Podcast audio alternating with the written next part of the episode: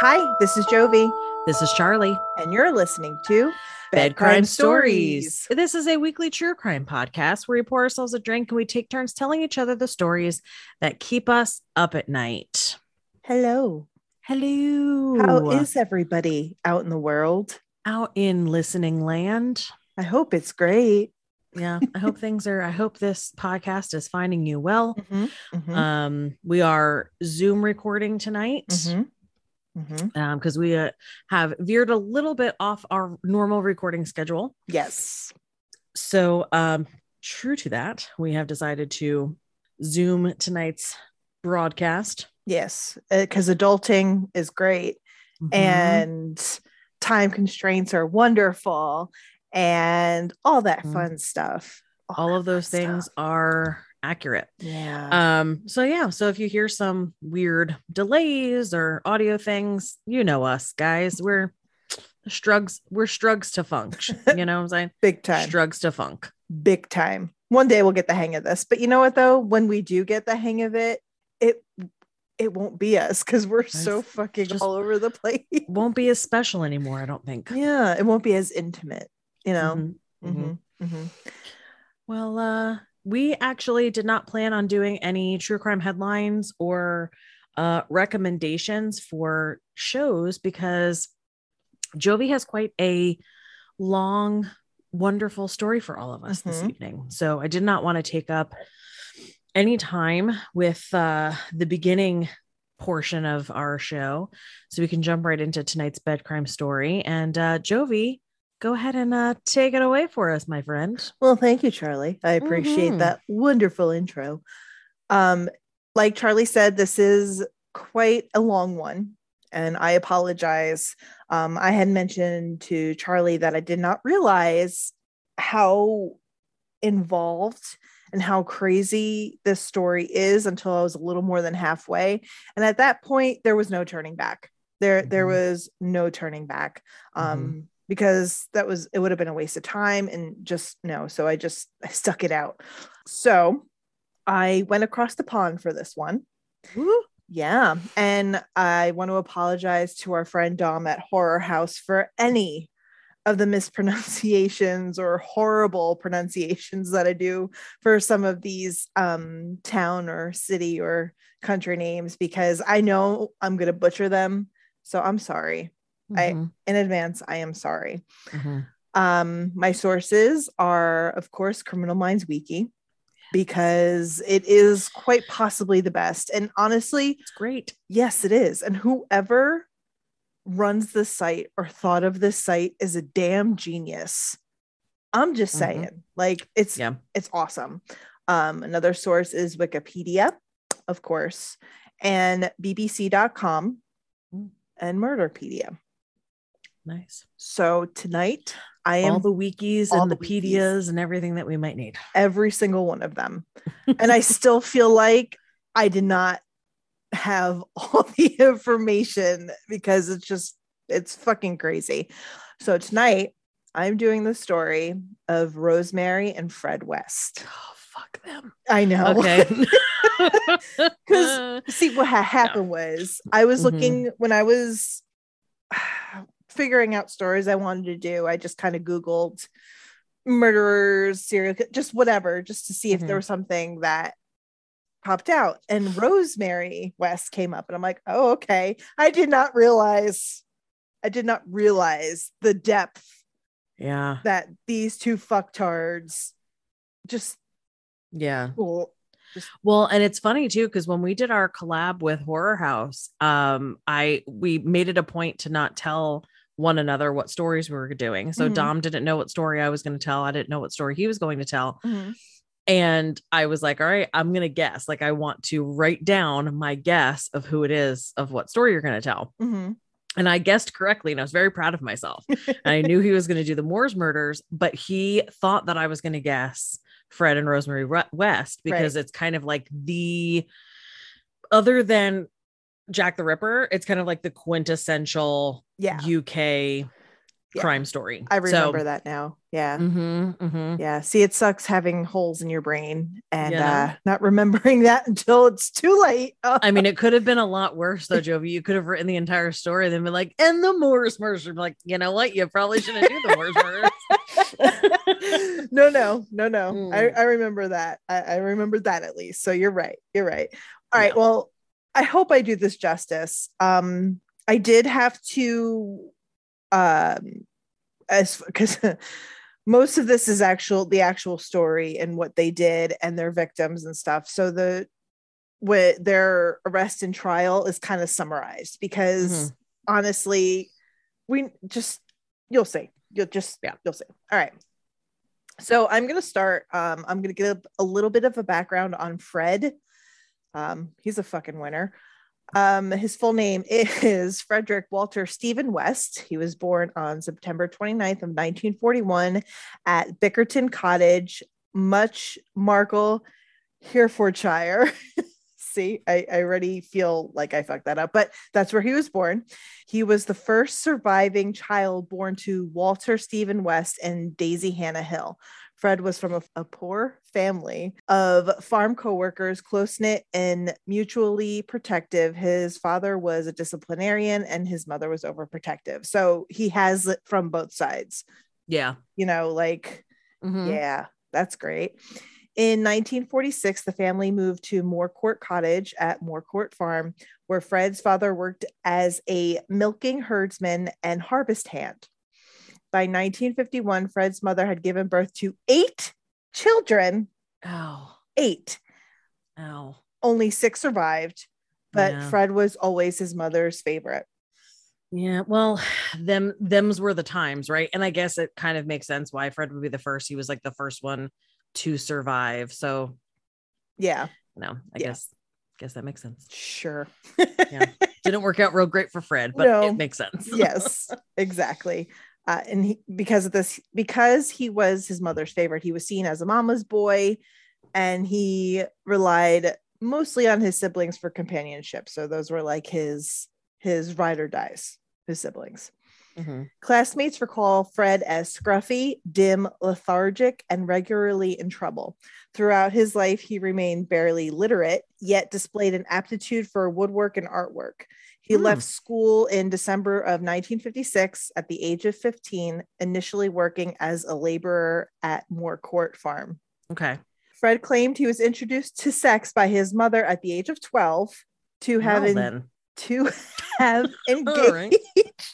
All right. That's I mean again that took a weird left turn. I was just like really not. Yeah, you weren't I expecting that, It's a really good time. A really good thing that I didn't just take a sip then and have like a spit take Right. across my desk. right? Yeah. the- We would have heard that hit your hit your mic. It, it Uh. would have been lovely. It would have been ASMR. Mhm. so, Mama introduced her boy to sex at the age of twelve. Um, okay, so he engaged in acts of bestiality with animals in his early Oh. teens. And that his belief of incest being normal stemmed from his father's incest with Fred's sisters. Stop. Uh, Mhm. Fred's youngest brother, Doug, dismissed these claims as a fantasy on Fred's part um, later on. But I don't know, man. I don't know, man. I, I don't know. So okay, so let me just real quick question to clarify. Yeah. so he was introduced to sex by his mother through acts of bestiality with animals, or she, per, the two of them engaged in sex acts, and then on top of that, there was also bestiality with animals. well, it- Not that either one is better. I'm just asking. not that one is better than the other. Um, I'm just asking for the group. Gotcha. the way I read it is that his mom taught him what sex was. I don't think there was any Mm. acts between them at this point. Um, Gotcha. and then I think once he learned about it, it doesn't say that she made him do the bestiality. It, I think he just did it just to have sex with something. Okay. Yeah. Okay. Okay. Well, I guess working on a farm is probably a really great place for him. Well, think- sarcasm, Yes, in case you couldn't tell. yes. but I mean, think about it. His only friends were his siblings. so uh, siblings and the farm not- animals. Okay. No, no, it doesn't Yeah, make it no. okay. Absolutely mm. not. But he didn't. He didn't. He wasn't exposed to anybody else. So incest Oh, no, I get and that. bestiality makes sense. By 1957, Fred and his brother John frequently socialized at a youth club in nearby Ledbury, where his distinct and guttural accent marked him as a country bumpkin. Mm. He aggressively pestered women and girls whom he objectified as sources of pleasure to be used as he saw fit and would abruptly approach and fondle them. So, hey, how you doing? I'm going to touch you now. Nah, son, that's not how that works.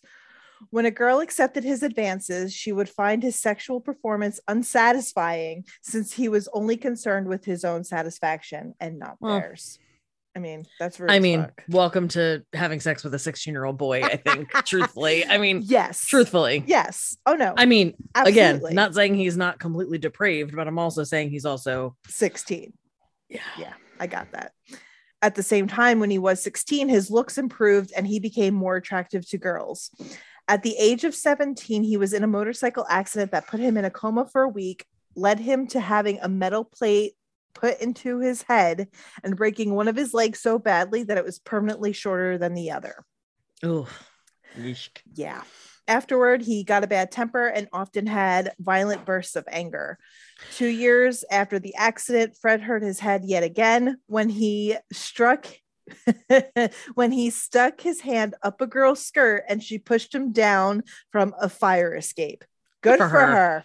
Good for her. Good for her. But we now have like a whole bunch of Mhm. like our dominoes are being set up to get knocked down, right? Because he had the overbearing father, he had the overprotective mother, the introduction to sex at a young age, the abuse of animals, and now the head injury. Yes. So he literally has everything, every making of a serial killer. oh yeah, minus arson. Yeah. uh, Okay. Stay tuned. arson coming soon. I mean, got it got it but like for real like it's Right. it's it's almost as if they wrote the textbook on what creates a serial killer based on this person's life Agreed. I Right. 110% agree.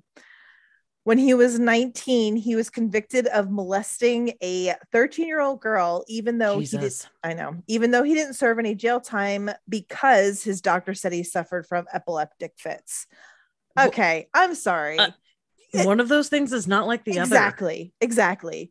Having epilep- epileptic fits is not going to make you molest a 13 year old. Like, correct how does that? How does that connect? There's plenty of people in the world with epilepsy who do not go around molesting 13 year old children Exactly, exactly. wow It's a crock, Okay. it's a crock of shit, but whatever. Yeah. In June of 1961, Fred's 13 year old sister, Kitty, told her mother that Fred had been raping her since the previous December and had Mm. impregnated her. Arrested the same month, Fred freely admitted to the police that he'd been molesting young girls since his early teens and asked, Doesn't everybody do it? Fuck you dude Yeah, he's a. mm. He was tried in November for it. Um, though disgusted by her son's actions, Fred's mother had been prepared to testify in his defense. Kitty refused to testify, and the case collapsed. Much of Fred's family effectively disowned him. His mother banished him from the household, and he moved in with his aunt Violet. Uh, Mhm. mm. Mm, okay good Yes. good Okay, so Fred got a job in construction, but he was fired because he was stealing from the workplace. When he was 21, his family was like, Come on back. You could come back into our lives. Why they decided this, I don't know. But um, he left his Aunt Violet's house to move back with his family in Much Marcle. Mhm.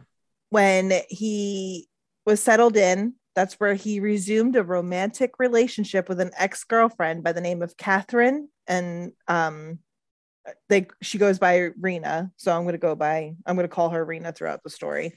Uh, so Catherine Rena Costello, who had been a petty thief when they first dated and moved on to prostitution. okay Though Rena was already pregnant with the child of a Pakistani man, they married and kept the child.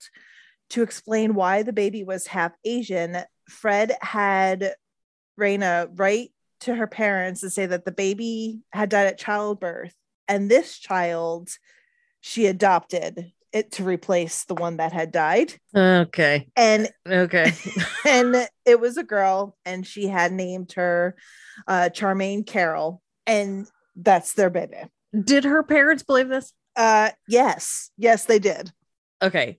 I'm sorry. I'm sorry. but the gullibility of people, and, and here's my problem with that. though. Yes, yes. There's no way that they actually believe that. There's no way that they actually believe that.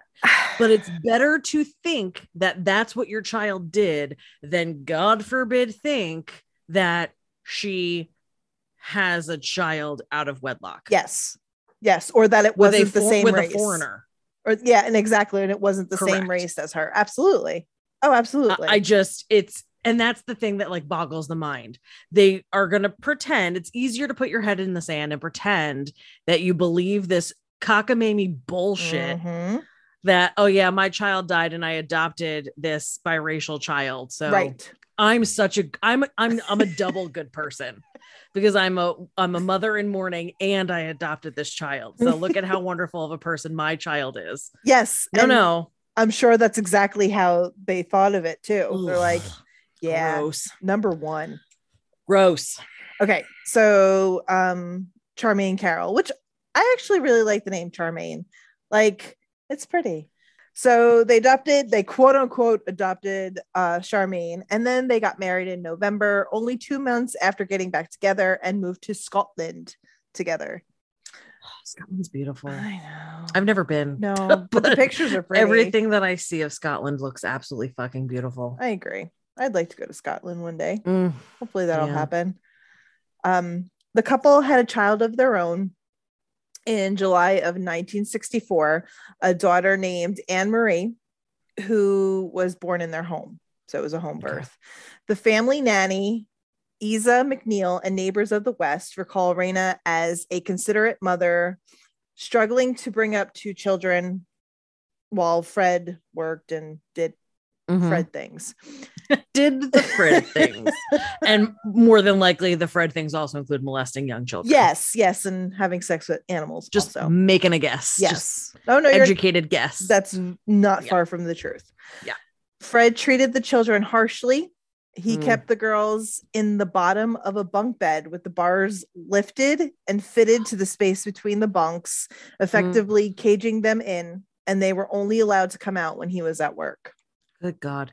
And it's like you can you you make that choice, right? You make Mhm. that conscious choice to either do exactly and continue that pattern of abuse, Mhm. or you make the conscious choice to be the last one Correct. that it happens to. Correct. Be the better person. Don't continue that line of abuse and crap. Like, Correct. like, you know what? Because it was so bad for me, right. I'm not going to do this onto, excuse me, my own kin. Just, Right. but you know, that's Or you make the easy choice to just keep doing what you know. correct. Correct. It's awful. It really is. that cycle of abuse is just heartbreaking. It's, it's sad. It is. Mhm. Fred later admitted to having engaged in numerous affairs in the early years of his marriage and fathered and fathered one illegitimate child with a woman. Really? I know. Shock, shock falls. Shock. Shock falls Shocked on the and appalled. um, with a woman from Glasgow. Mhm. When Rena discovered her husband's infidelity, she began an affair with a man named John McLaughlin. On one occasion, Fred discovered the pair in an embrace and punched Rena, making her scream. In response, McLaughlin punched Fred, who drew a knife and grazed Mc- McLaughlin McLaughlin's abdomen. Why can't I? I think because I'm saying it so much Mhm. that right, Words become sounds. correct. So he Mhm. punched Fred. Fred drew a knife and grazed his abdomen. When he was punched by John a second time, Fred stopped defending himself. Years later, John recollected this incident. He said he couldn't tackle a man, but he wasn't slow in attacking women. He and Rena continued their affair. Well, doy. Yes. To that I say doy. Yes. and John became increasingly disgusted at Rena's bruises and black eyes, like the fact that she kept getting them, like it was making him just like he was angry. Correct. And I get Yeah. that. On each occasion, it became apparent Fred had beaten his wife. Another time, John witnessed Charmaine, little older than a toddler, ask Fred for an ice cream from his van. And in response, Fred struck her across the head, triggering another beating from John. Fuck, man. Mhm. Why anyone would want to reproduce with this man, I don't care how. How, how his looks improved when he was a teenager. I'm sorry. Yeah. There are so many red flags. Right. So many but I mean, flags. it's, you know, the the whole idea of being in a true true abusive relationship is just a it's a whole other ball game. I mean, the the psychological trauma that you're going through and then the gaslighting i'm sure Mhm. that's happening on his part Oh, it's sure. just you know I'm I- sure. I it's a thing that I am so incredibly thankful that I can't understand. Correct. You know what I'm saying? Correct. Oh, absolutely. Absolutely. Uh, It it it breaks my heart. It just absolutely breaks my heart. I couldn't even imagine being in the shoes of somebody who is in an abusive relationship like that. Mm-mm. Uh, that mm, mm-mm. Yeah, and then the then the the idea behind what what um Rena's going through of there being at least physical evidence of this happening and this person standing up and, and defending her Mhm. and then on top of that the countless other people who don't have the exterior bruises to show for the abuse they're going through and then you know Correct. and then everybody sits around and wonders why Yeah. but he seems so nice Well, Mhm. or she seems so nice Right, correct. During their rocky marriage, Fred worked as an ice cream truck driver, a job that gave him plenty of access to available young women. and you know what's really sad all i'm thinking of is plenty of access to ice cream like such a fat ass i'm like yay rocket cone Oh yes, also molesting children. Yes. That's not where my mind goes. No. I just want more No. strawberry shortcakes. My good humor. Same. That's what I want. Same. Same. And then like those those um uh those ice pops that had the gumball for the eyes. And I was gonna say the icy baseball glove Yes. with the gumball baseball. yes, or the Ninja Turtles Superior. with the gumball eyes. Superior, Yep. Yep. Yep. superior. They're Yes. disgusting, Oh, absolutely. but it is the superior ice cream truck ice cream. I agree 110%. Mm. and then if I'm feeling like an adult, then I get the good humor strawberry shortcake. but that's rare. But that is That rare. is very Otherwise, rare. I'm getting the baseball glove with the gumball baseball because that's my shit. That's my shit. Which gave him plenty of access to ice cream. that would that couldn't be more perfect yes. if I if we And it couldn't be more further from the truth for Right, Fred West. right exactly for for me and Charlie it was all about the ice cream All about the ice cream. for Fred West It was all young about the women. minor children running after his van. Yes. correct correct Mhm.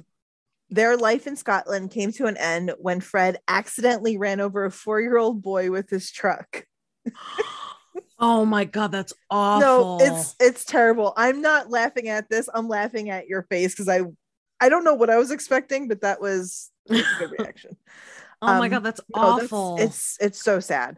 Did Um, he the boy did didn't die. Yeah, Oh, no, no, thank no, the boy didn't die. Oh, thank God. The boy did not die. He just he just got very hurt. Though the accident wasn't his fault, Fred moved with his family as well as Isa McNeil, who took care of their children, and Anna McFall, who was a friend of Rena's, to Gloucestershire, Gloucestershire, where he got a job at a slaughterhouse. Could this could this like seriously his jobs? First an ice cream truck, Yeah. access to women, and a slaughterhouse. Yeah. It's Hmm. like, first, here's your victims. Next, here's how to kill them. correct, correct. It's literally like the instructions for the rest of his life are the jobs that he has. Agreed. Ugh. When her marriage finally collapsed, Rena went back to Scotland alone, but came back in July of 1966 because she missed her daughter. I mean, makes sense. That's the saddest thing is that she left the kid. yeah. So was Sh- was Charmaine old enough? we kind of So get she- into that. Okay. Okay. So that that it's it's gonna go back and forth like that a little bit, but Mhm. it's just like foreshadowing, I guess. Mhm. Um, so when she came back, it was at that time that she discovered that Fred had started a relationship with Anna McFall. Shocking. Mm, I'm not shocked by that. No, not at all.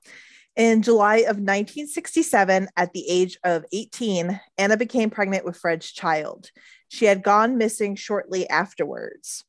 It wasn't until June of 1994 that her remains were found in be- were found buried at the edge of a cornfield between Much Marcle and Kempsley and Kempley. Stop. Yeah. Her limbs had been carefully separated and Nope. many phalangeal bones were missing from her body. Wow. and they're they assume that it, they were taken as keepsakes and her unborn child may No. also have been cut from her womb Boo. yeah fred initially denied he had killed her but confided to one visitor one visitor following his arrest that he had stabbed her to death following an argument Fuck you, dude. this explanation is inconsistent with the fact that her wrists were found in sections um, of dressing gown cord wrapped around them, suggesting Mhm. that she had been restrained prior to Mhm. her murder. Mhm. So, yeah, he's It wasn't like crime of passion. It was a planned correct. murder. Right. Correct. Correct. Dang. Yeah. Uh, Rena finally left Fred a few months later, leaving their children with him. When Fred had no women to supervise and care for the girls, he temporarily placed them in the care of the Gloucestershire um, Social Services. Mm, So he mhm. only had the the girls in his um in his care when he had women in his life. Otherwise, he couldn't be bothered. You know, as fucked up as the like public care situation, I'm sure it was. Yeah. I mean, thinking of the alternative of being with Fred West, Correct. Correct. They were better lesser of two evils, possibly. Yes. Oh, absolutely. Absolutely. All right. So now, now we're gonna meet Rosemary. All right. So she's Where's entering into the story now. Rosemary Letts was born in Northern Devon to William Andrew Letts and Daisy Gwendolyn Fuller after a difficult pregnancy. She was the fifth of seven children born into a poor family. Rose's mother suffered from depression and was given ECT, which is electroconvulsive therapy. therapy. So electric shock therapy oh while she was pregnant. no. Yeah. Ooh. Yeah. And and no shock, some argue yes, shock. wow. What Some would say perhaps too much shock. uh, but um ching. Not Not surprising. surprising. some have argued that this treatment may have caused pre- prenatal injuries to a daughter. You think? It's a good assumption You to think make. that is I would say that's a safe assumption yes, to make, absolutely. but not at all shocking. Daisy received her last session of ECT just days before Rose was born. Rose Rose herself grew up into a moody and um precocious teenager prone to daydreaming and performing poorly at school. Same, same, same. Check, check, check, check, check. yes, but you are no Rosemary West. This is true. Thank This God, because I'd probably be dead and Well, buried somewhere. well, you know what song's got to play. I know. I You're know. just- God no. You're just one Bon Jovi song away. so real quick because i mean we're sidebar nation all over the place and i'm and i'm sorry but it is charlie and i were on our way to disney um yes. listening you know to the late 80s early 90s jams as you Some- do tunes. Yeah. Mhm. and we're passing tunage. we're passing by like an empty field i don't i don't remember if it was a cornfield or it was just a field i think it was just It was a field. I think it was like a random like cow yeah field that yeah, had yeah. no cows in it. It was just like a field, big old field. and then the song blaze of glory Yeah, by Bon Jovi came on the radio, and you know we're jamming. Char- Charlie turns to me. Ah. She says, This song really makes me want to go in the middle of a field and shoot somebody. I mean, obviously, I don't. no, no, this is but I mean, it's like that. It's that internal, like Young Guns, which that's a movie. If you've ever seen Young Guns, it's that like internal '80s Young Guns Mhm. fantasy of like, this is it, man. This is my outlaw song. yes, When when I have a showdown at the OK Corral, I am playing Blaze of. Glory. Blaze of Glory is going to be my jam. And Jovi looks at me, she's like, me? I'm like, no, not you. It's not to be you. Or is it? So now, whenever that song comes on, whoever is listening to it has to text the other one and say, Yep. I hope you're not by a field. Yes. Because Blaze of Glory is on the radio. Yes, and it happens more often than you would think. It does. It happens way more often than one would want to. Yes, yes. I'm just oh, No, a glad that most of the time I'm not in the presence of Charlie when this happens. Yeah. yeah. My jam. So, all right, back back to this lo- this lovely story. Mhm. Growing up, Rosemary was sexually abused by her father. Because she wasn't very bright and a bit overweight, she was often teased by she was often teased and responded by attacking her bullies aggressively. At the onset of puberty, Rose, reportedly fascinated by her own developing body, would deliberately parade around naked or semi naked around the house in the presence of her younger brother, Graham.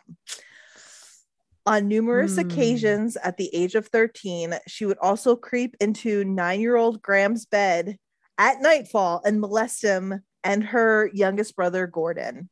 Girl. Because her father's rules prevented her from dating boys her own age, she pursued relationships with older men where she lived. Um, one of them took advantage of her and raped her. I mean, Mm. mm, she was young. Like, I, Mm, like, Mm. I mean, Well, it's how many times have we said this? Both things can be true, right? She Right. can be a shitty person, and that could also be a shitty thing that happened to her. oh, absolutely. No, that's completely sad. Mm-hmm. Mm-hmm. When Rosemary was 15, her mother finally had enough of her husband's abuse, took Rosemary and moved in with one of her adult daughters and her husband. Okay. Rosemary started spending even more time with male companions. Later that same year, she, she surprisingly moved back in with her father. Ooh. Mm. Not long afterwards, she met Fred, who was 12 years her senior. Mm-hmm. Yeah, it's that. I'm sure he fulfilled that like father figure Daddy thing. issue thing. Yeah, that Mhm. she just really needed yeah, to have. Yeah. which is fucking awful. very much so. Yeah. Rose first encountered Fred in early 1969, shortly after her 15th birthday. Baby. He was 27. stop. The pair first met at Cheltenham bus station. Initially, Rose was repulsed by Fred's unkempt appearance and deduced he was a tramp, but she quickly became flattered by the attention he continued to lavish on her over the following days as he invariably sat alongside her at the same bus stop. Rose twice refused to go on a date with Fred, but allowed him to accompany her home.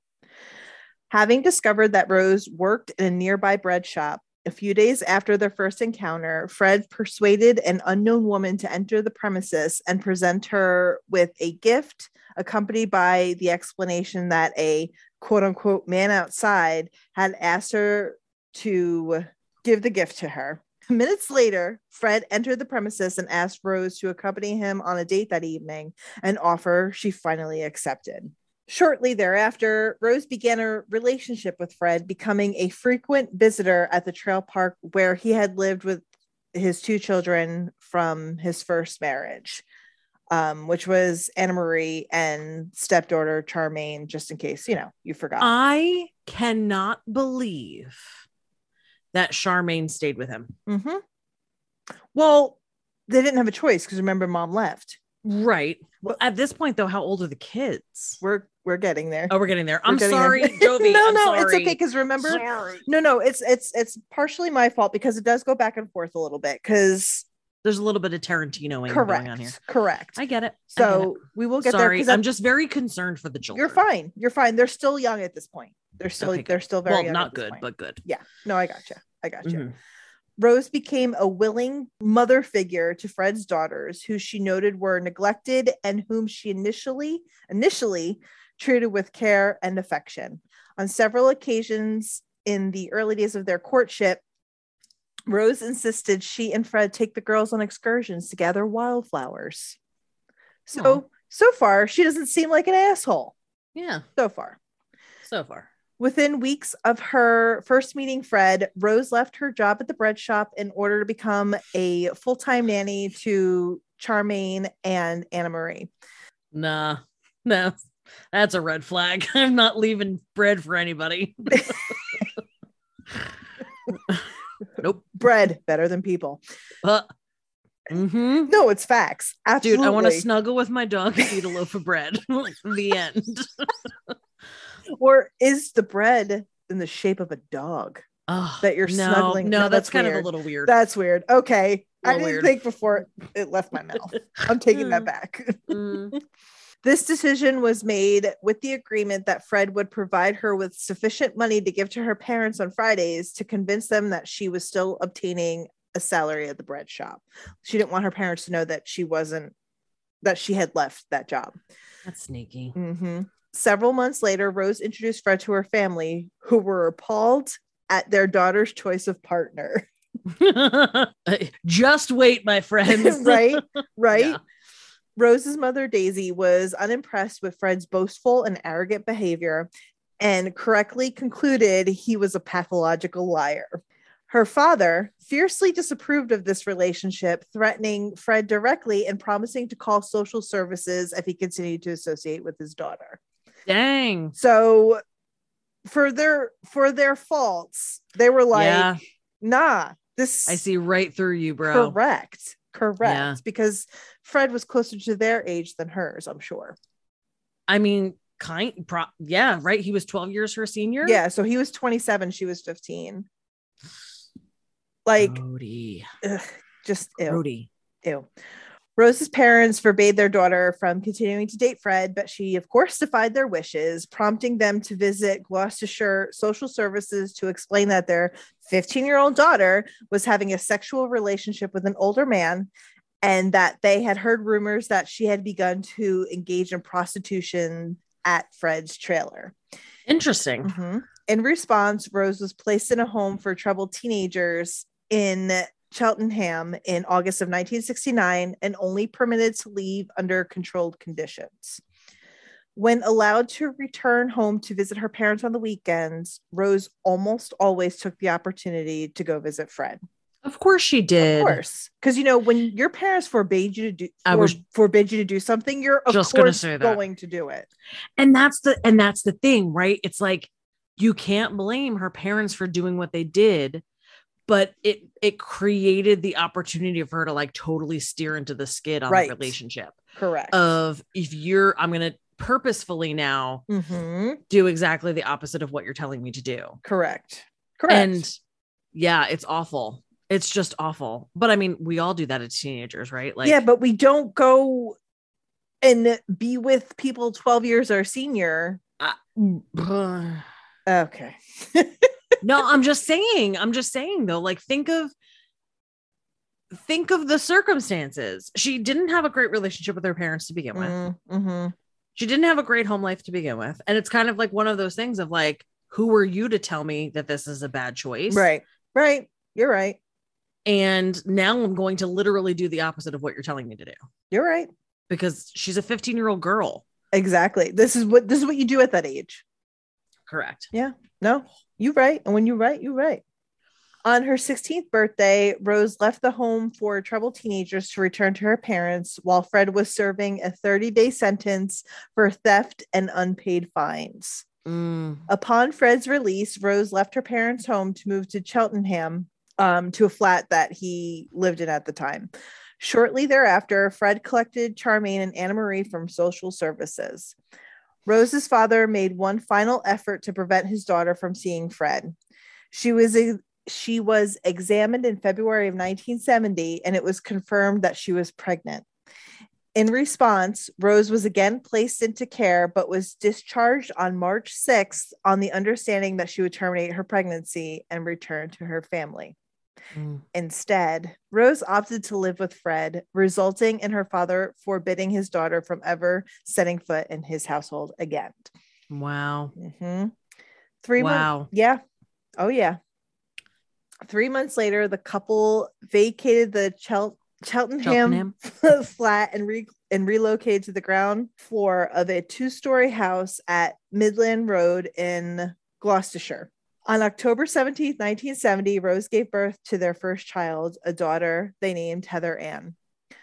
Two months later, Fred was imprisoned for the theft of car tires and a vehicle tax disc, which, because now, mind you, because this is from across the pond, there was a lot of terms in here that I wasn't sure of. Right. And this was one of them. Basically, for us here in America, a vehicle tax disc is kind of like um, the registration sticker Okay. on a car. So, like, you know how Mhm. every year you have to renew Mhm. um, and in, in in New Jersey you had to renew and get inspected. So it's kind Right. of like that concept. Gotcha. Mhm. He remained imprisoned until June 24th, 1971. As he served this six and a half month sentence, Rose, having just turned 17, looked after all three girls. Um, and she told uh, Charmaine and Anna Marie to refer to her as mother. No, that's not shocking. Yeah, no, it's not, but it's also not fucking cool. Just saying. Yeah. yeah. Just saying.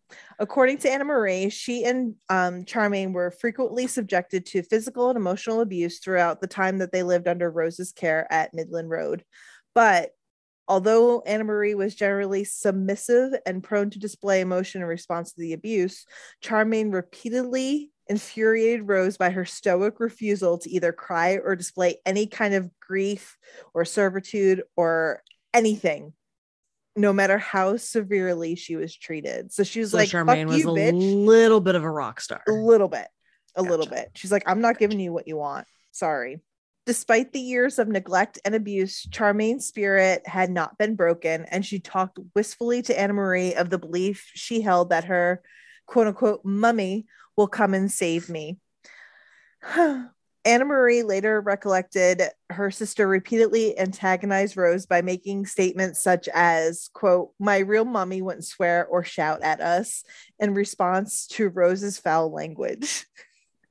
A childhood friend of Charmaine's named Tracy Giles, who had lived in the upper flat of Midland Road, so their upstairs neighbor, Mhm. would later recollect a an incident in which she had entered the West's flat unannounced, only to see that uh, Charmaine was naked and standing upon a chair, gagged and with her hands bound behind her back with a belt, as Rose stood alongside the child with a large wooden spoon in her hand.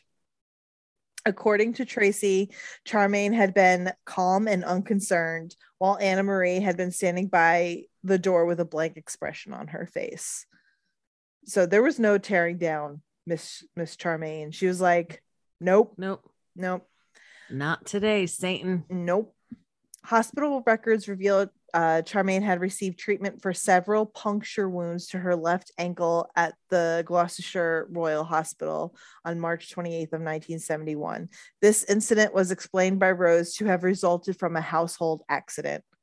Yeah, convenient. What, kind of accident though would Punctures your ankle. Right. Exactly. Like that makes no. Oh, I, I I tripped on a knife and I stabbed my ankle. Yeah, exactly. What?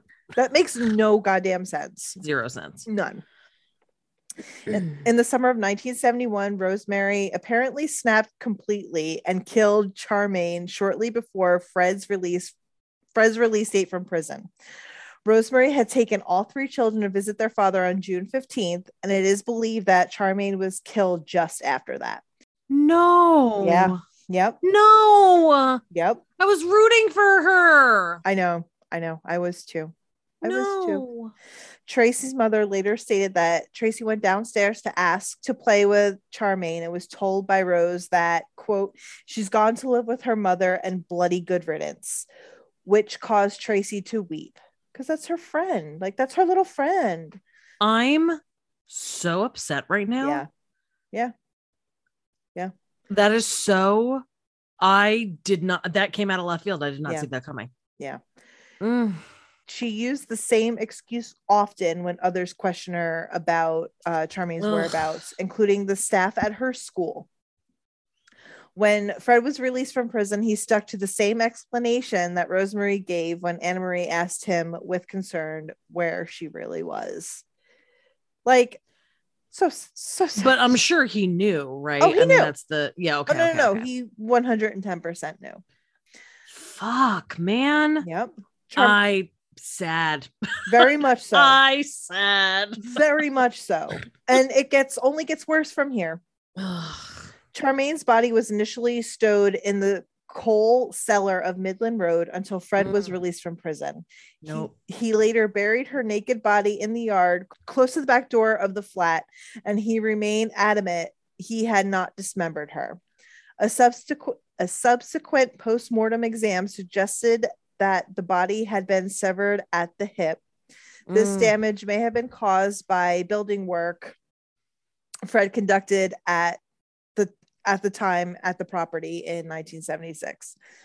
Several bones, particularly the kneecap, finger, wrist, toe, and ankle bones were missing from her skeleton, leading Mm. to the speculation that the missing parts had been retained as keepsakes. Um, and this proved to be a distinctive discovery in all the autopsies of the victims that were exhumed in 1994. So they really like kneecaps and such. I mm, I don't okay. So I'm not a serial killer, No, no, you're right? not. Mm-mm. So because of that, I already don't understand the trophy thing, Mhm. right? But what I really don't understand is like the body part trophy thing. Correct. I don't either.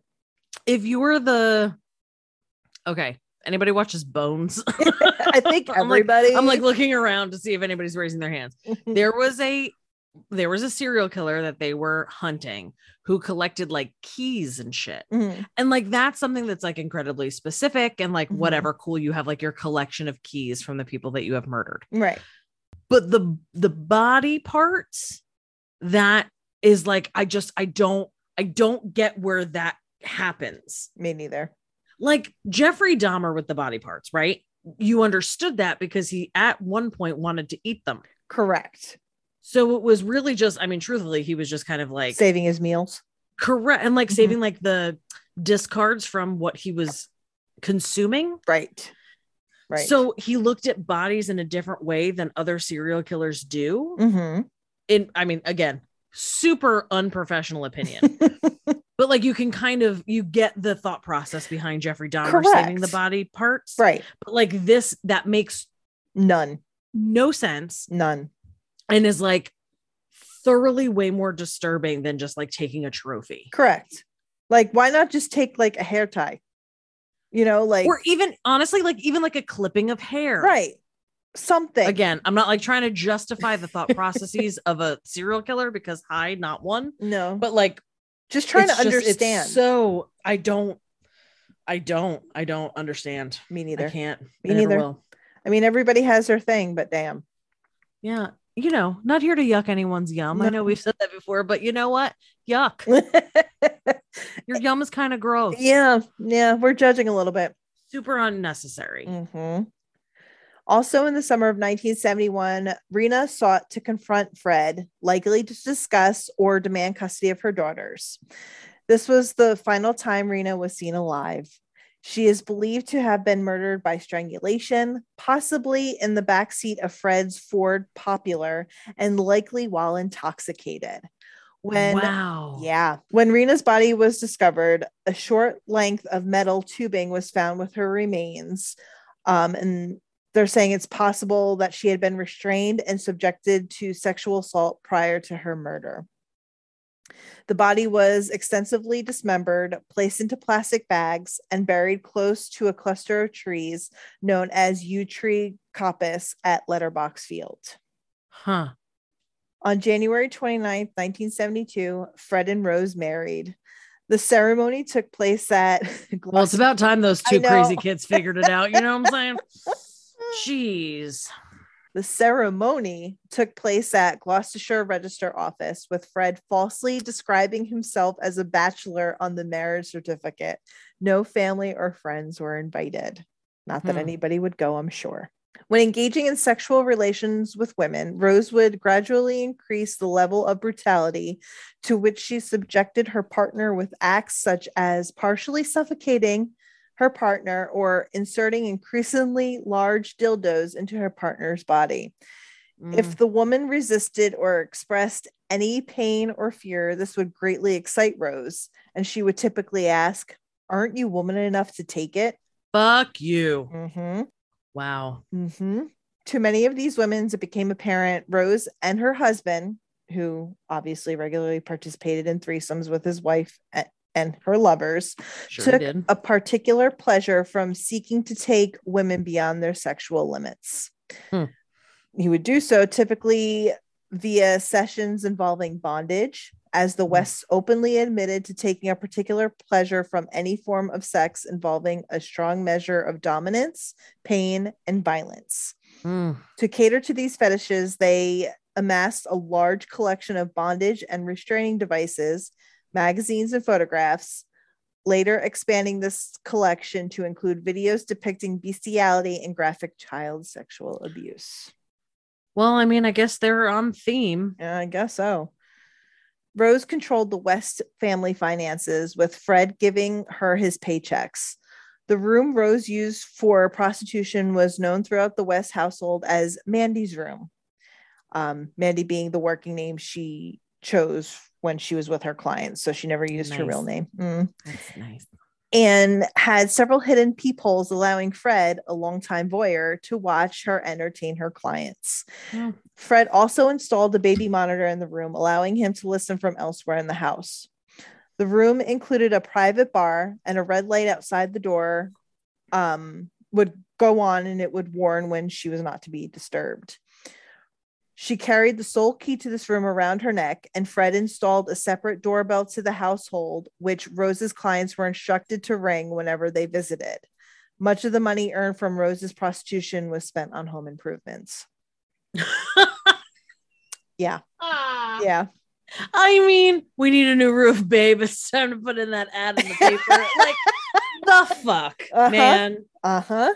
Over the following year, she gave birth to seven more children, of which three were fathered by Fred. Another may have been conceived by Rosemary and her own father, who kept engaging in incest with her even after she gave birth to her fourth child.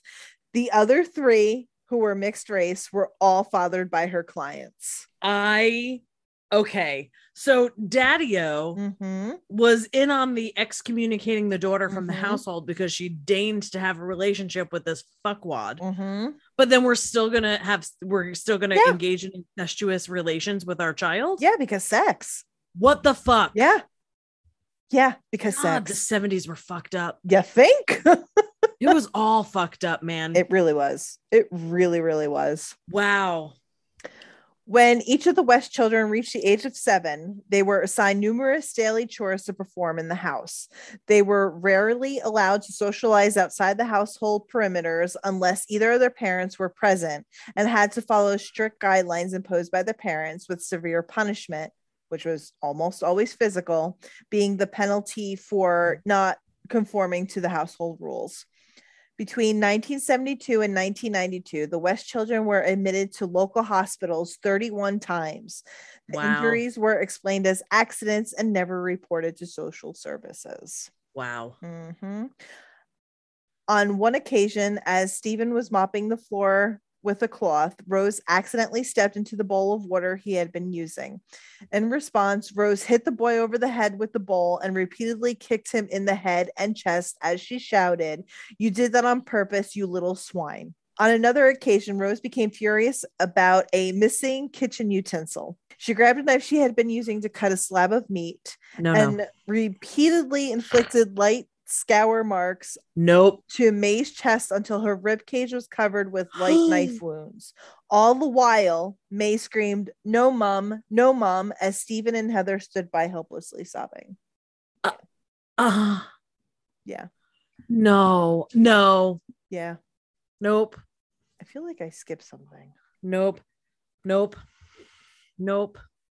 That's nope. That's as bad as the story I told the Lafferty story where the um the kid shot himself with an arrow and dad's like, Well, Yeah. Oh, absolutely. guess you're stuck with that arrow in your chest. Suck it up. absolutely. What the actual F, man? Mhm. And I mean, obviously, Stephen and May, those are two of their kids. Um, Right. I swore I put somewhere in here their names. I guess I didn't. And my You're apologies. Yeah, My I think you're apologies. And the only reason why I say that is because they, um, May was born June 1st and they named her May June because of it. And I thought that that was actually kind of cute. All that being Yeah. said, I apologize that I didn't mention the kids' names. That's that's on me, but I'm sure it's obvious that that's who I was talking about. Yes, yes, Okay. yes. Even Fred occasionally became the recipient of his wife's violence. On- Dang. yeah. On one occasion in August of 1974, Rose chased after Fred with a carving knife in her hand. Fred was able to slam the door shut of the room into which he had run as Rose lunged at him with the knife, resulting in the knife embedding itself in the door and three of Rose's fingers sliding down the blade, almost severing them from her hand. Yeah, that made me cringe a little bit. And he ran into my knife. He ran into my knife 10 times. yes, he did. oh man. Um, Fuck. So you so basically the person who actually deserved, which I mean again, what, whatever. but the one person who like mm, about the abuse mhm. got it at least was able to get a little bit of it. Correct. Correct. So the giver was the receiver. Yeah. Yeah. Um her response to this, she calmly wrapped her hand in a towel and said, Look what you done, fella. You've got to take me to the hospital now. Wow. The balls on these two. Yes. Yes. And honestly, they're both pieces of shit. Yeah. But Yeah. like she, Yeah. I wouldn't fuck with her. I was gonna say, fuck with her. you know, everything I knew about Rose and Fred or Rosemary and Fred West was always like I always thought it was like really him that did the manipulation kind Right. of similar how like the Moors murders was like there was always a debate of like how much was she really yes. or was it his manipulation of her but like I think I always just assumed that I wonder if I just kind of really combined the two stories It's possible. but it's it's shocking it's shocking to hear how much she was just like oh yeah fucker now look what you did after i tried to stab you Everything she did was on her own accord. yeah So she is just as bad, if not worse than him, depending on the situation. Depending on correct depending correct on the situation. But correct no, it but she was the and she's the first one to commit murder of the two correct. of them which is like what the fuck man Correct. He may like he obviously diddled some kids and whatnot, which horrific which right? is terrible. But like, yes, she was the first one to kill of the pair. i'm shocked Yeah. it's just it's my own personal uh, misunderstanding Mhm. but still very shocked about it Mhm. Mhm. It's it's something. Mhm. All right, now I'm Hmm. gonna. Now we've come to the to the point of my five five hour long story, um, where I'm, I'm going to talk about some of the sexual assaults and murders that they committed, like their victims Okay. and, Okay. and stuff like that. Um, should have said this at the beginning of the episode. Obviously, trigger warning. I mean, anytime we do something like this, this entire podcast is, Is a, a trigger gigantic warning. trigger I know. warning. I know, I know, you're right. We should have called it trigger warning like for real. you're not lying. for real. You're not lying. Okay. So the first um victim we're going to Though I am a Leo, so I am a lion. So the first victim that we're going to talk about That's my empty champagne bottle. Go ahead. the first victim we are going to talk about is Anna Marie West. Mhm. In September of 1972, the West led eight year old Anna Marie to the cellar where the child was ordered to undress. No. Upon noting the child's hesitation, Rose tore her dress from her body.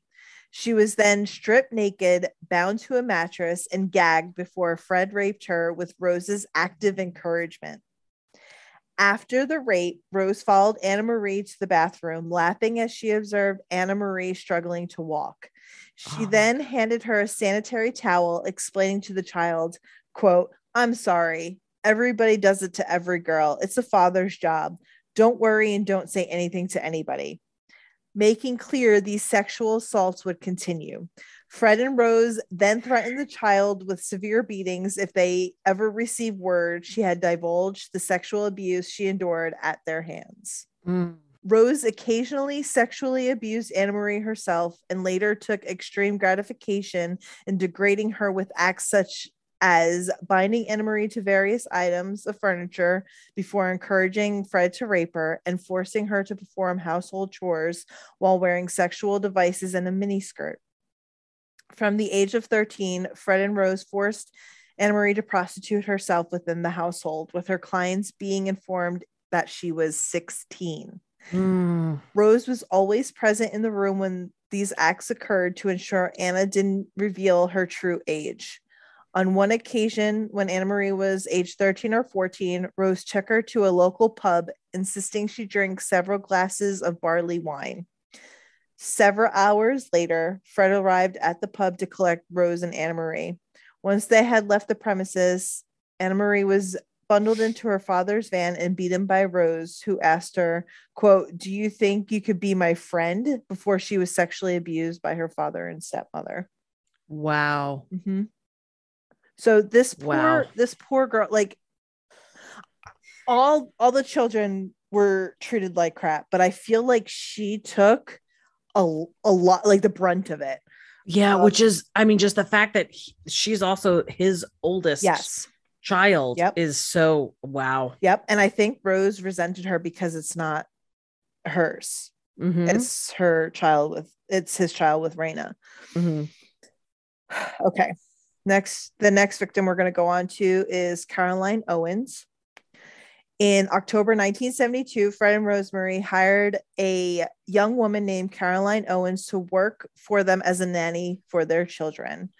Rose explained to Caroline that she worked as a masseuse when the younger woman inquired about the steady stream of men visiting her. When Caroline herself became the recipient of the West overt sexual advances, she declined and announced her intentions to leave Cromwell Cromwell Street and return home.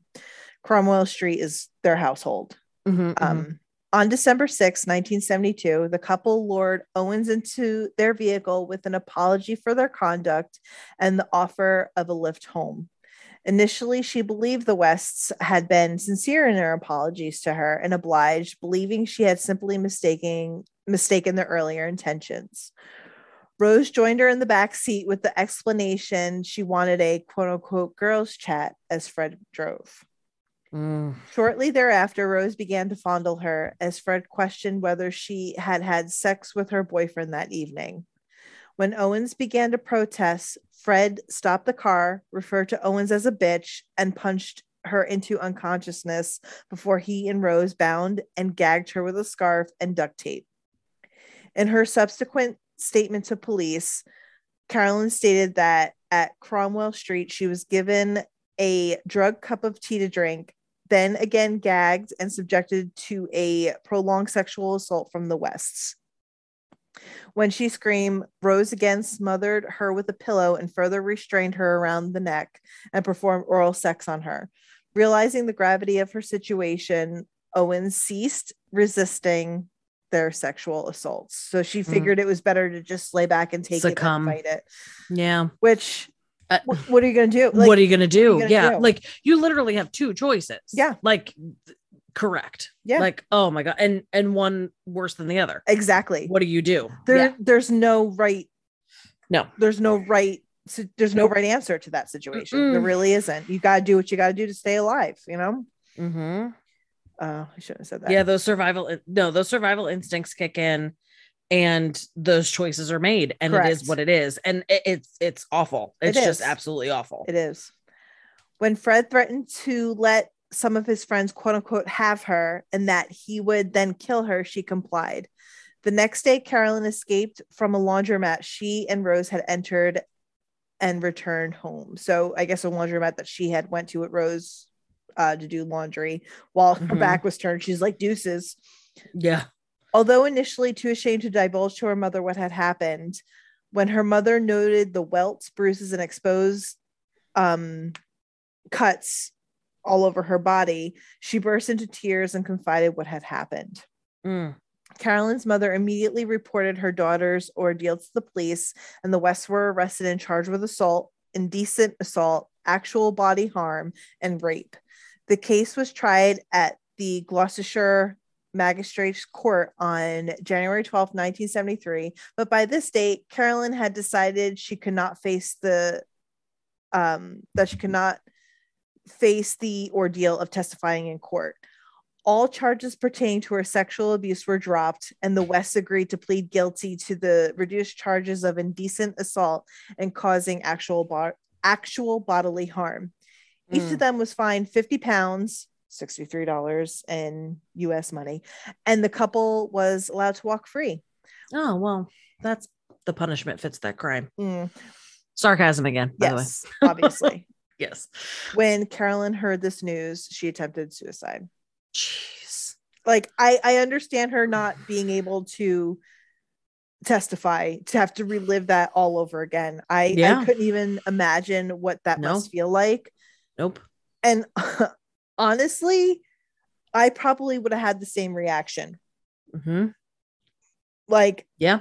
these people ruined you, you know? Yeah, Like and yeah. yet they're out walking free and they only had Yep. to pay a fucking $50 fine or Yep. whatever it was. hmm okay so those are those were the two um that they kind of singled out but i i am going to go over their other victims in a moment so three months after the west's assault trial the couple committed their first known murder the victim was a 19 year old named linda go with whom fred and rose became acquainted through a male lodger in early 1973 Go regularly visited Cromwell Street and engaged in affairs with two male lodgers. So 2 Mhm. male guests, but they call them lodgers. Oh, that's cute. Got it. Got it. Got it.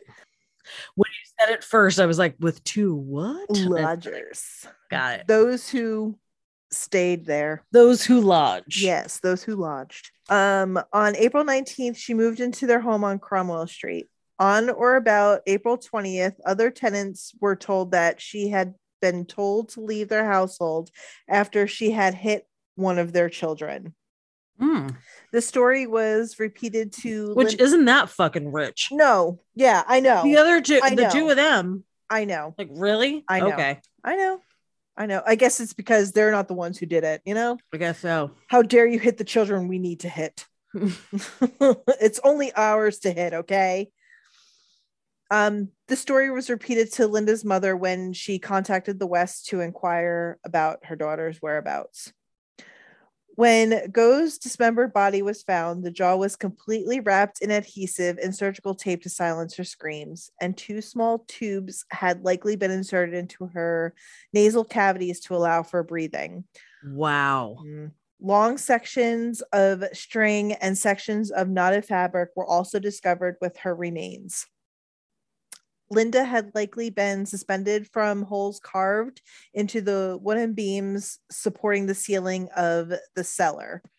Um, Fred later admitted that he had devised this for the purpose of suspending his victims' bodies and likely died of either strangulation or suffocation Wow. her dismembered body missing five cervical vertebrae the kneecap and numerous finger bones was buried in an inspection pit beneath the garage They have like weird.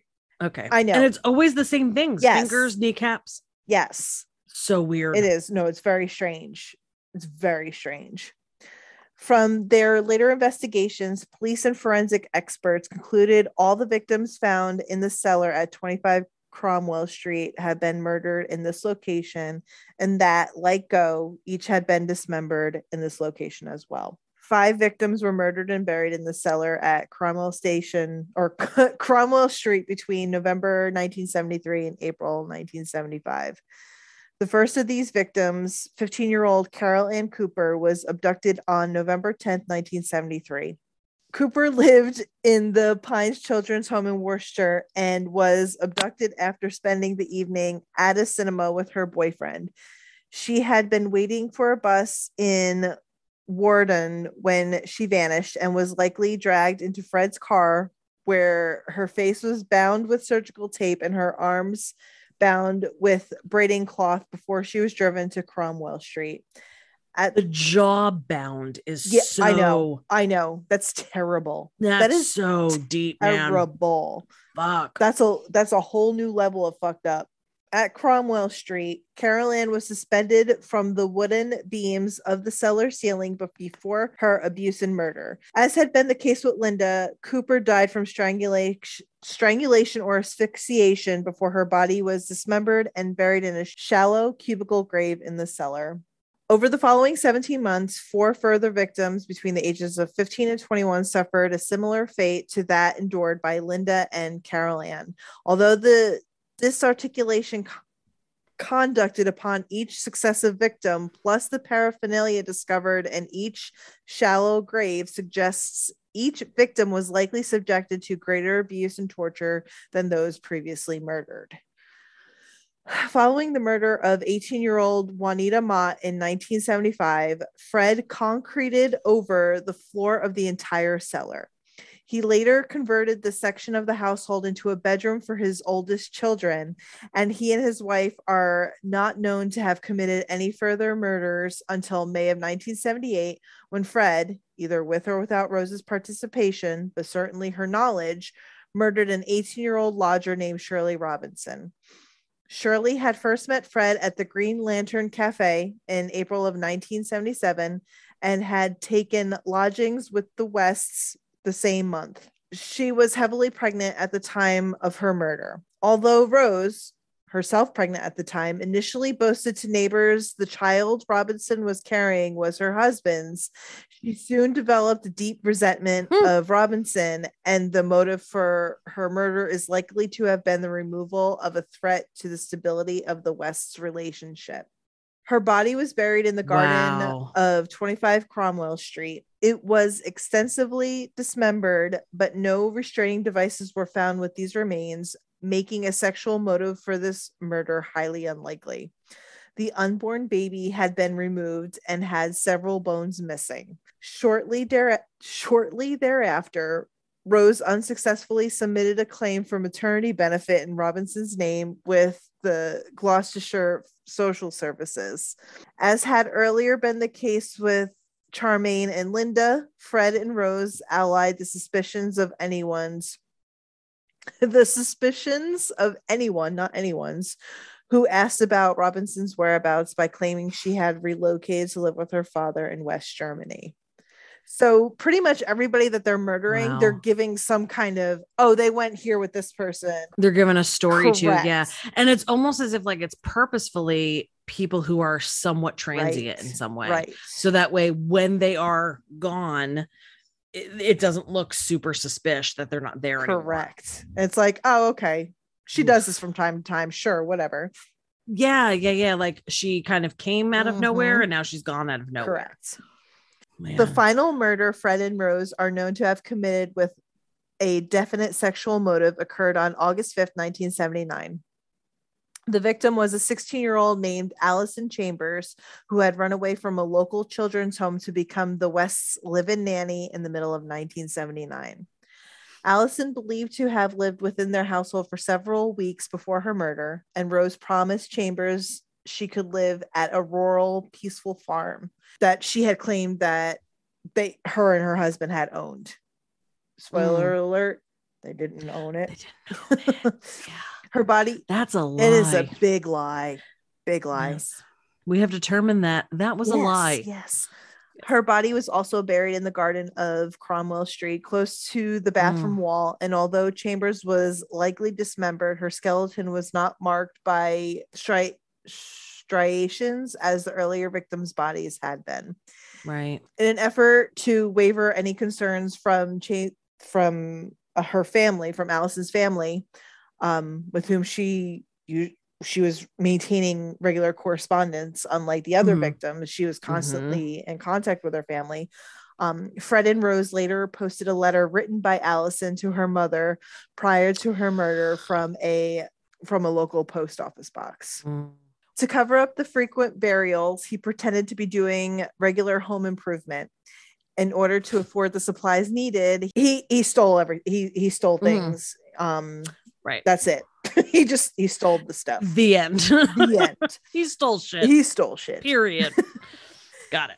Even though he was often brought to the police's attention for this reason, his killings went unnoticed. It's unbelievable. Like, how much home improvement could this guy be doing, though? Like, Well, I I'm just love it, like, sorry.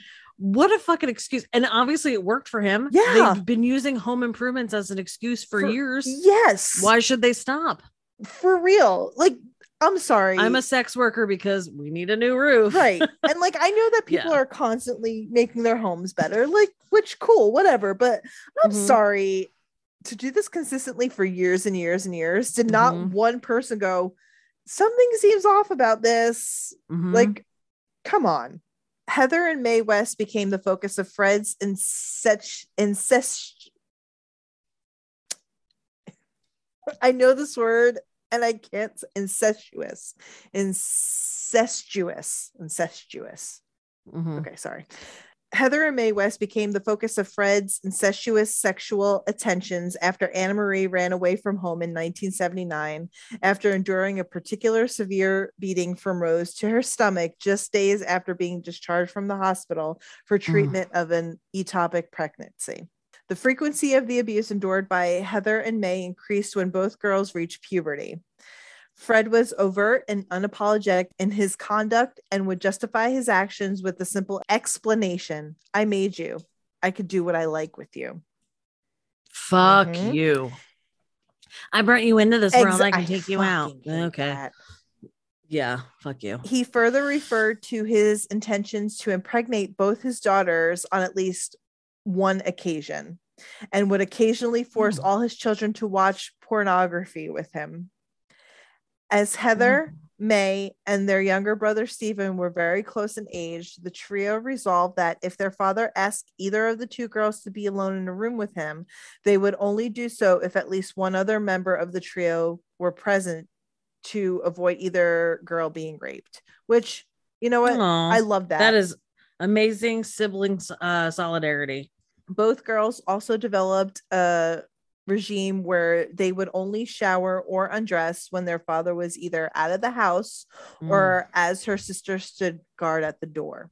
wow. Stephen was also informed by his father that he would have to have sex with his mother by the age of 17.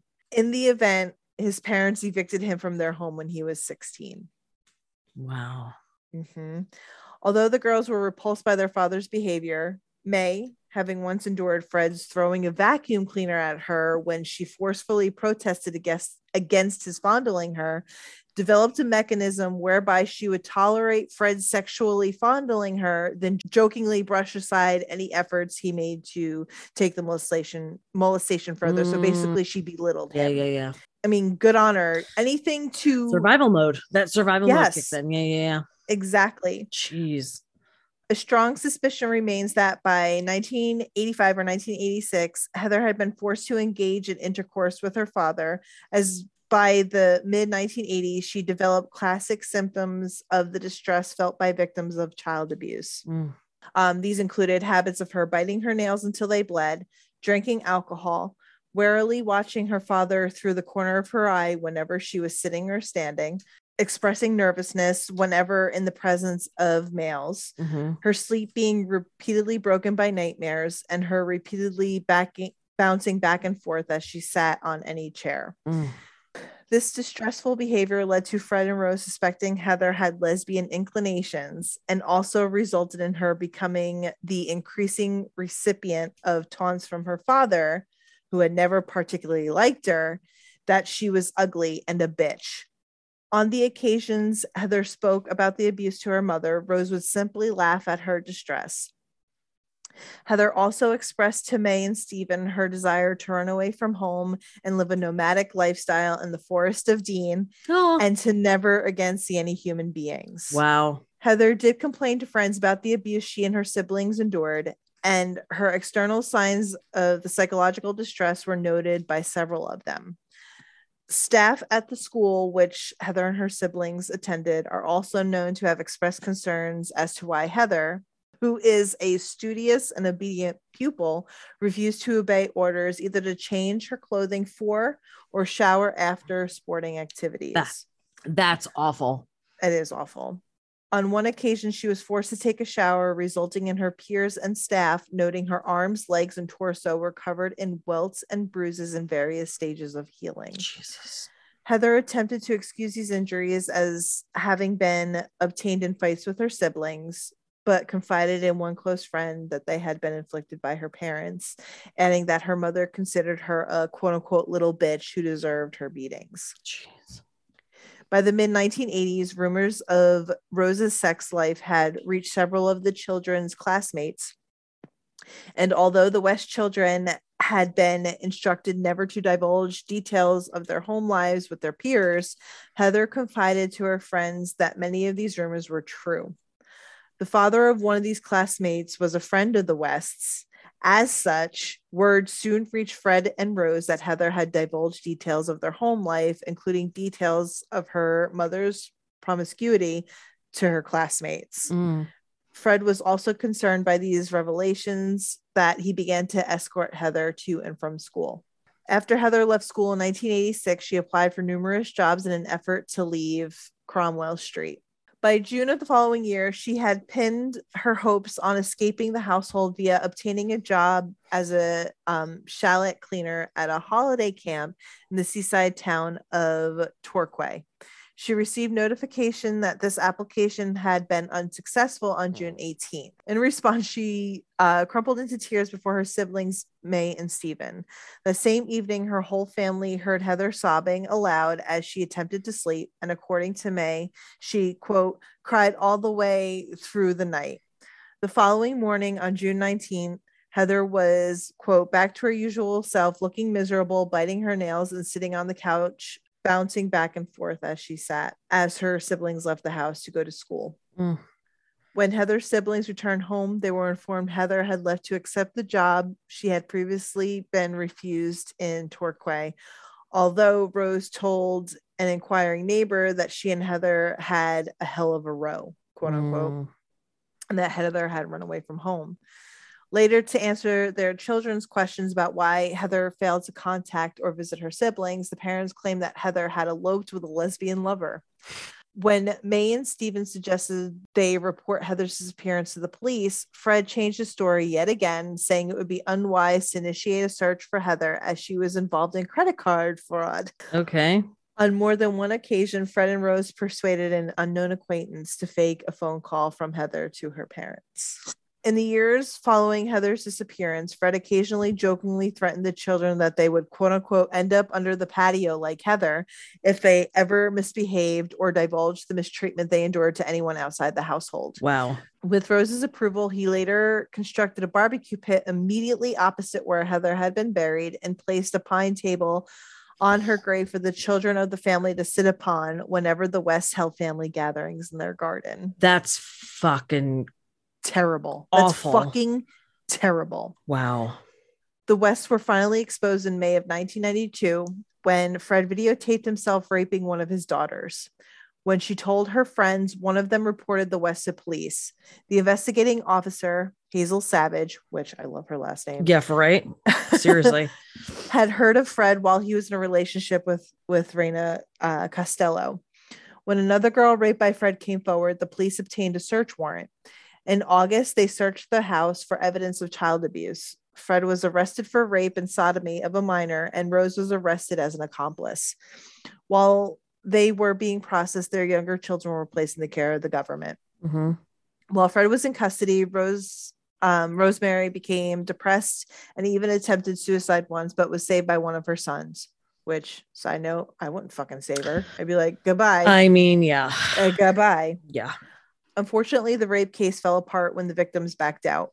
Meanwhile, Savage became increasingly suspicious of the West past, the disappearance of Heather, and the results of the interviews of the West children, especially that they had been threatened by Fred that they would be buried under the patio like Heather. Mhm.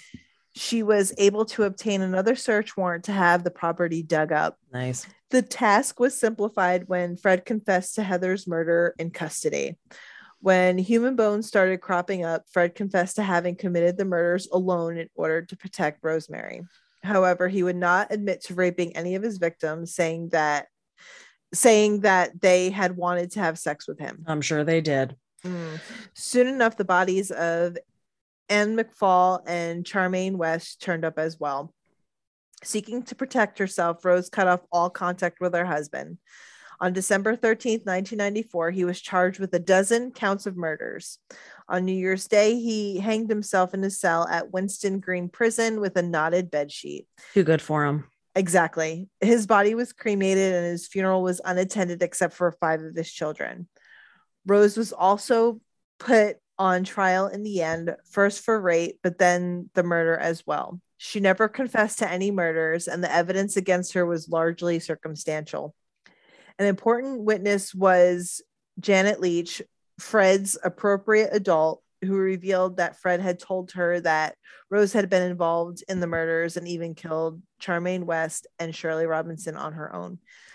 Now, I had to look up what an appropriate adult was Mhm. because I wasn't sure. Okay. Appropriate adults are trained volunteers who help with communication during police interviews. So they're supposed to ensure that um, those who were arrested are mentally vulnerable and they just kind of mediate. They kind of mediate, Gotcha. make sure everything is on the up and up. They're like their their representative, Correct. basically. Correct. Uh-huh. On November 22nd, 1995, Rose was found guilty of 10 murders and sentenced to life in prison. Sh- Oh, thank goodness. Yeah.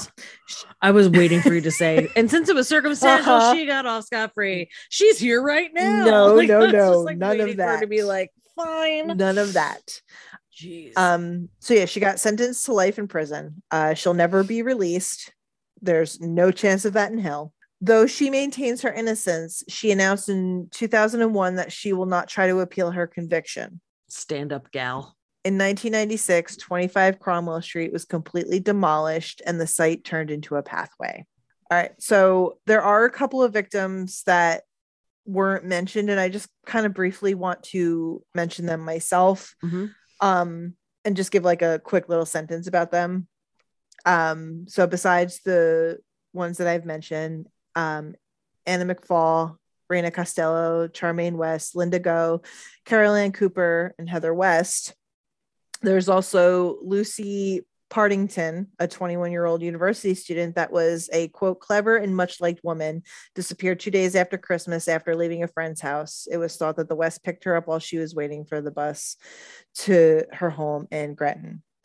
There was Therese, and I am going to kill this last name, and I am so, so sorry. Um, Therese Siegenthaler, Swiss born. She was 21, a student at a London college. Uh, she had left school at the age of 16, but continued her education studying for a, di- a diploma in secretarial studies. Mhm. Um, she disappeared at Easter in 1974, having set out hitchhiking to Ireland to visit a friend who was a priest. Mm. She never reached her destination. There's Shirley Hubbard, 15, the youngest of the victims to be found at Cromwell Street. She was described by Fred West biographer as pretty spirited and vulnerable. Um, on November 14th, 1974, she left work and and was believed to have been traveling home but disappeared. She was reported missing to police, but no trace was ever found. Wow. Juanita Mott, uh, she was born in 1957, went to school in Gloucestershire, leaving in 1972 to take up a number of short term jobs in the city. In April of 1975, when she was 18 years old, she left her her home and was believed to be traveling to Gloucestershire. But then she vanished the day before a friend's wedding. Mm. Her disappearance was not reported to to the police, though her family did contact the Missing Persons Bureau and the media. Mhm. Shirley Ann Robinson lodged with Fred and Rosemary West and actually became Fred's lover. Mm. Um, Miss Robinson, who was outward looking and rather worldly, conceived a child with Fred West and was about eight months pregnant when she was last seen in 1978. Wow. Her body and her unborn child were found buried in the garden of the West's home. And then uh, finally, we have Allison Chambers, which uh, I believe I talked about her, Mhm. but but even still, um, even at the age of 16, a rebellious teenager, she went to live in a children's home in uh, Gloucestershire, and she disappeared just before her 17th birthday.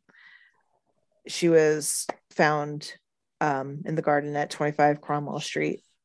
Her, along with all the other victims, it, it's just it's just so fucking sad. And I know this story was long, and I I really apologize, but I was just so taken back with with all of it, Mhm. with all of it, and just the fact that they could do that that shit to their own flesh and blood. Like I don't. I mean, it's wrong regardless, but Yeah. your own fucking kids, though, bro. Yeah. Yeah. I, I just I feel like it's it's usually one or the other, right? Like usually you Mhm. have people who are either incredibly abusive to like in that insular family environment or outward to strangers. But the fact that it was both is it's just, I mean, again, it's all awful, it is. but that's just I I don't know, that's unbelievable to me. Yeah. But yeah, that is that is the story of Rosemary and Fred West. I hope I did it some kind of justice. Uh Dom, again, I apologize if you sat through this For the mess mispronunciations. And all the mispronunciations. I I'm sorry. I am. I truly am. Yeah.